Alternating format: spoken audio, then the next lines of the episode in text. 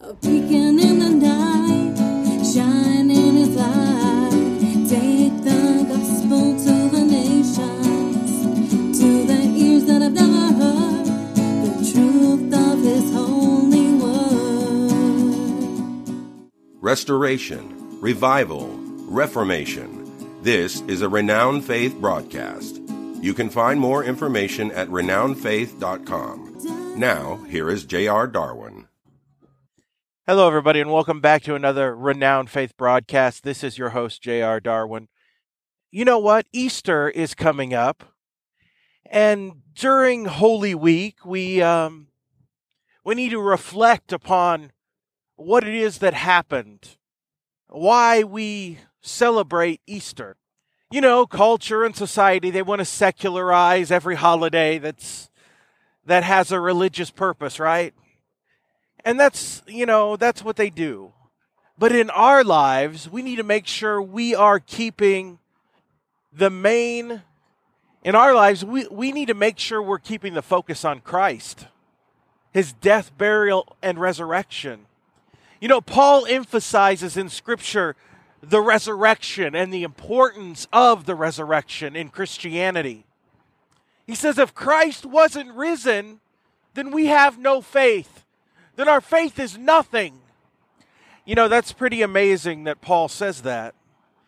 Considering all the miracles that Jesus did throughout his life and ministry, you know, Paul didn't say, you know, without all those miracles Jesus did, our faith is nothing. No, no, he hinged his faith in Christ on the resurrection Jesus coming back and conquering the grave. He says, Oh, death, where is your sting? It can't be found any longer because Jesus took it away. He took away the sting of death that all of us would have experienced. You say, maybe some of you might say, Brother JR, I, I don't fear death and I'm not a Christian and I just think, you know, we we just fade out of existence in the end. And I would say you're not the first person to believe that, of course. And I'm sure there are many people who believe that.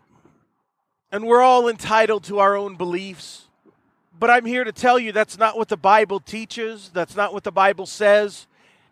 The Bible talks about eternal life and eternal damnation. You see, humans are meant they're created to live forever. When we say eternal life, we're talking about eternal life in heaven. But every human lives for eternity, whether in heaven or damnation. It's the way we were created. We were created in God's image. God is eternal. And we too are eternal creatures. We will live forever. The only question is the destination in which we will live forever. Are we destined to live with God, or are we destined to live apart from God for all of eternity? No changing our mind after we get there. Once, you know, we, we don't get to change our mind in eternity. The decision is made here on earth now. And those decisions will determine our eternal future. How, how important? How much more? What, what could be more important than that? And when, when we understand the nature of the way God created us to be eternal, we begin to see the gift of Jesus Christ as so much more because we understand wait, wait, wait, this is eternity we're talking about. This is forever and ever and ever. And we begin to see how precious this gift is. That apart from Christ, we are completely separated from God at death. We will live. Those who do not accept Christ here and now in this life will be eternally separated from God but those who receive God's free gift will be eternally joined with Him, communing with Him for all of eternity. I mean, this is big. This is huge. This is good news that God provided a way so that we wouldn't be eternally separated from Him.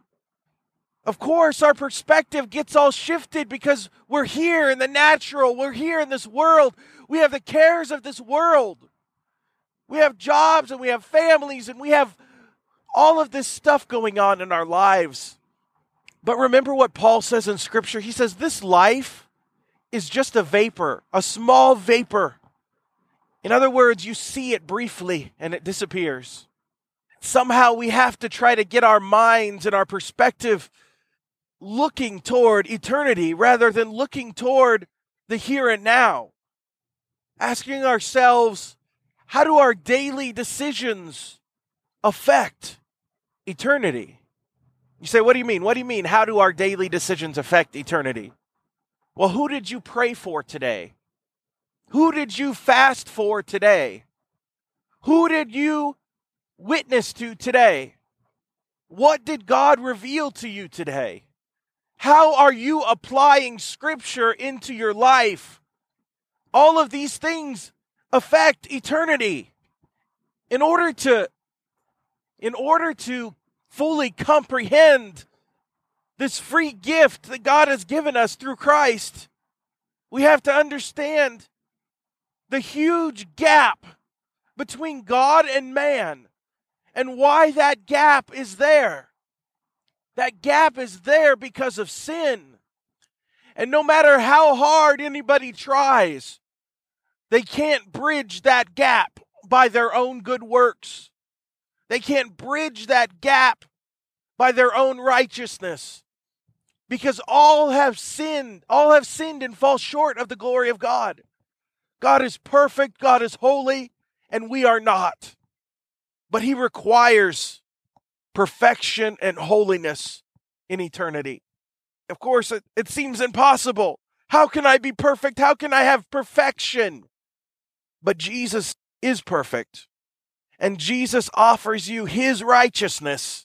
He offers you his perfection, his, his sacrificial blood to cleanse us of our sin, to make us right with the Father, to be able to spend eternity with him. You see, the resurrection is about the conquering of death. You say, what do you mean, the conquering of death? I'm talking about the scripture where Paul says the wages of sin is death. We're not talking about fading out of existence or dying in this life and then just being gone. The death that he is talking about is eternal death eternal pain and suffering, eternal separation from God. My friends, that is what death is. You're conscious. You think. You understand. You have all your senses in eternity. And you simply die over and over and over again. The eternal feeling of death loneliness, despair, hopelessness, all these things that are the opposite of what people will feel in the presence of God. And the so the resurrection it's about Jesus conquering death for sinners. He says I've overcome I've overcome the world. Come, come follow me. Take up your cross and follow after me. That's what we're called to do to, to lay down our lives to have sacrificial love, not only for God, but for others, to see God's kingdom expanded throughout the nations, to have the gospel preached. You know what? I get I have this illustration about sin and it's kind of like the Grand Canyon and, and God is on one side and humanity is on the other side of the Grand Canyon and everybody looks over the horizon and they see green pastures and paradise and they say, Yeah, I want to go over there. That's where I want to go. And you know what? You know how wide the Grand Canyon is? Pretty wide, right? It's a huge chasm. It's a huge separation from one side to the other. and you look down and you're like, whoa, that's uh, that's a huge, huge valley there. And you're and you're saying, how could I how could I make it across this if I had to? How how could I? And you know what? I'm going to draw a little parallel here. You know what some people do? They commit the sin of self righteousness and they say, hey, I-, I can get over. I can get over that chasm and they try all these different things to get over it. They they run and they jump, but they fall. They they use a pole vault and they go whoosh, and they fall. And you know what? Some people might get a little closer than others to the other side of that chasm, not by much. I mean, what, a couple inches, a couple feet? But what's that? What's a couple inches or a couple feet of that chasm compared to its immense distance? It's nothing. You might as well say, you'd might as well not even try to jump that. In other words, all fall. All people fall short of the glory of God.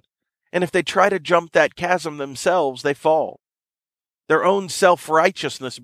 And there's only one way to bridge that divide, and that's through the cross of Jesus Christ. It's recognizing that we're sinners. It's recognizing God's holiness and his perfection. It's recognizing the need for repentance and for turning our lives around. It's knowing God's love, that he loves us even while we're still to come on to him and accept his free.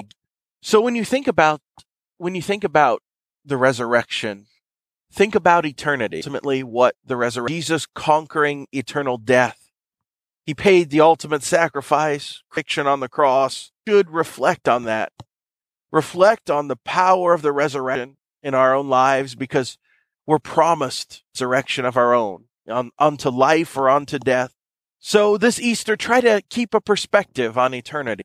It's hard to do. We always need, always, I always need, we get so caught up in everything. What do you think about this? What do you think about this concept of eternal life or eternal? Would you reach out to me at renownedfaith.com? That concludes today's broadcast. We hope that you will visit our website at renownedfaith.com for more information about this ministry. We humbly ask for your continued prayers.